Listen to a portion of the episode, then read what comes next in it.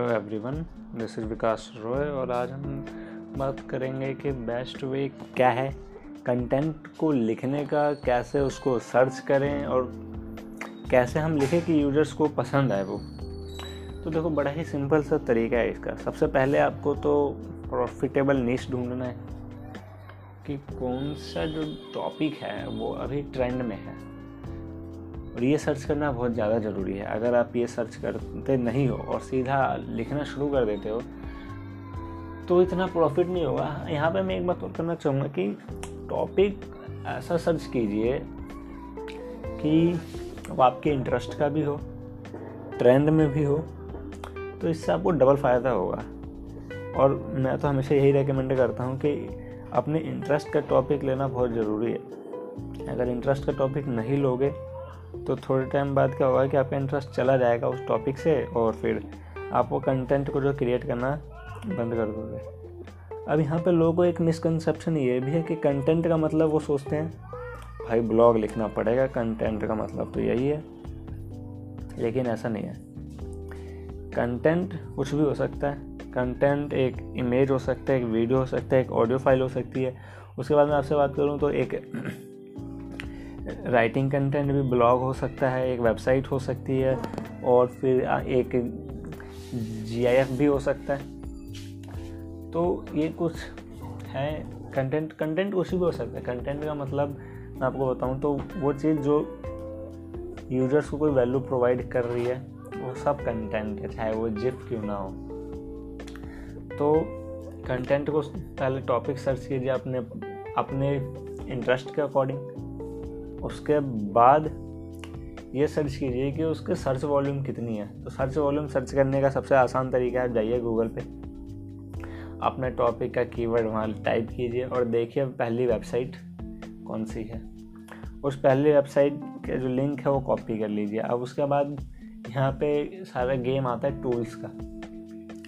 अब जो टूल्स हैं वो पेड भी हैं, कुछ फ्री ऑफ़ कॉस्ट भी है। लेकिन अगर आप पेड यूज़ करते हो तो अच्छा है, लेकिन अभी जो है ऊबर सजेस्ट काफ़ी पॉपुलर और काफ़ी अच्छी वेबसाइट है, काफ़ी अच्छा टूल है जहाँ पे आप सर्च कर सकते हैं। तो उसकी, उस लिंक को ऊबर सजेस्ट में जाइए, वहाँ पे पेस्ट कीजिए और सर्च कीजिए। फिर जब आप उस लिंक को वहाँ पे सर्च करेंगे तो पूरी इन्फॉर्मेशन दे देगा आपको कि कौन क्या क्या उसमें कीवर्ड्स हैं, कितने उसके सर्च वॉल्यूम्स हैं, और उसके बैकलिंक्स वगैरह भी वो वहाँ पे दे देते हैं।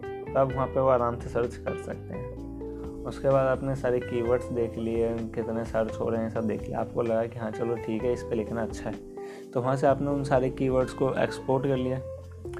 अब उन सब कीवर्ड्स का यूज़ करके आपको कंटेंट बनाना है। अब कंटेंट बनाने के लिए आप या तो ऑडियो वीडियो या ब्लॉग लिख सकते हैं। चलो मैं हम बात करते हैं यहाँ पे ब्लॉग की। तो ब्लॉग लिखने के लिए उन सभी कीवर्ड्स को लिया। अब कीवर्ड सेलेक्ट कर लिया है, हमने, हमें इस पर लिखना है। तो उन कीवर्ड्स को अब कहाँ कहाँ प्लेस करना है? सबसे फ़र्स्ट और जो मोस्ट इंपॉर्टेंट जगह है, वो है टाइटल टैग टाइटल टैग के अंदर आपका कीवर्ड होना ही चाहिए अगर आपको अपने ब्लॉग को रैंक करवाना है तो। तो उसको टाइटल टैग में रखा।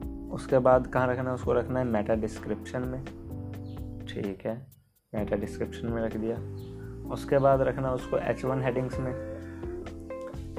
ठीक है एच वन हेडिंग्स में भी रख दिया। उसके बाद आपको उसी सेम कीवर्ड्स को पहले दो पैराग्राफ में भी रखना इंपॉर्टेंट है। तो अगर आप इन को फॉलो करते हो तो फॉर श्योर है कि आपका जो ब्लॉग है, वो काफ़ी अच्छी रैंकिंग ले लेगा। विज़िट ऑर्गेनिक विजिट्स भी इंक्रीज हो जाएँगे अगर आप इस तरीके से अपने कंटेंट को बनाते हो। अब देखो, ये टाइम है कंटेंट के जो टेक्स्ट बेस्ड कंटेंट है ना, वो इस टाइम बहुत कम लोग कंज्यूम कर रहे हैं। समझ लो, बहुत ज़्यादा ही कम। तो अब क्या करें? तो देखो, आपको ब्लॉग तो बनाना है। अब ब्लॉग बनाना ही है, लेकिन टेक्स्ट बैक्स तो कंज्यूम कर ही नहीं रहे लोग। तो क्या करें? तो इसका सॉल्यूशन है कि आप इन्फोग्राफिक्स का यूज़ करो। अगर आप इन्फोग्राफिक्स का मतलब है इमेजेस आपने, आपका कोई ब्लॉग है उस पर आपने बहुत सारा डाटा इकट्ठा कर लिया, उस पर कुछ इमेजेस बनाए आपने, कुछ ग्राफ्स बना लिए, कुछ पाई चार्ट्स बना लिए, ऐसे करके उनको यूज़ करो अपने ब्लॉग के अंदर। इससे क्या होगा, आपका ब्लॉग जो है अट्रैक्टिव दिखेगा और लोगों को भी अच्छा लगेगा। और उसके बाद आपने इन्फोग्राफिक्स यूज़ कर लिया है। उसके बाद आपको क्या करना है इमेजेस तो कम से कम छः से सात यूज़ करने ही करने हैं एक ब्लॉग के अंदर। दूसरी बात, आपका जो पैराग्राफ है, वो सिंगल लाइन होना चाहिए। मतलब सिंगल लाइन में मतलब ये नहीं कि आप एक ही लाइन में ख़त्म करो। मतलब दो, एक से दो लाइन तीन लाइन इससे ज़्यादा नहीं। अगर इससे ज़्यादा होता है तो यूज़र पढ़ना पसंद नहीं करेगा यूज़र बोर हो जाता है। तो पैराग्राफ शॉर्ट होना चाहिए। ओके तो इस तरीके से आप लिख सकते हो कंटेंट को। तो क्या होगा यूज़र्स को अच्छा लगेगा। उसके बाद क्या हो सकता है, आप उसके अंदर कोई ऑडियो फ़ाइल भी ऐड कर सकते हो। अगर आप यूट्यूब पे वीडियोस बनाते हो तो आप वहाँ पे वीडियो फ़ाइल भी सेम कंटेंट का वीडियो फ़ाइल भी ऐड कर सकते हो। ऑडियो फ़ाइल वीडियो फ़ाइल सब ऐड कर सकते हो। अगर मैं आप, मेरा तो मानना यह है कि अगर आप सेम कंटेंट का वीडियो ऑडियो दोनों चीज़ें ऐड करते हो वहाँ पे तो बहुत चांसेस है कि आपका ब्लॉग जो है वो काफ़ी अच्छी रैंकिंग लेगा। आई होप ये चीज़ आपको सही लगी हो। आप इसका यूज़ कीजिए, अगर सही है तो यूज़ करते रहिए।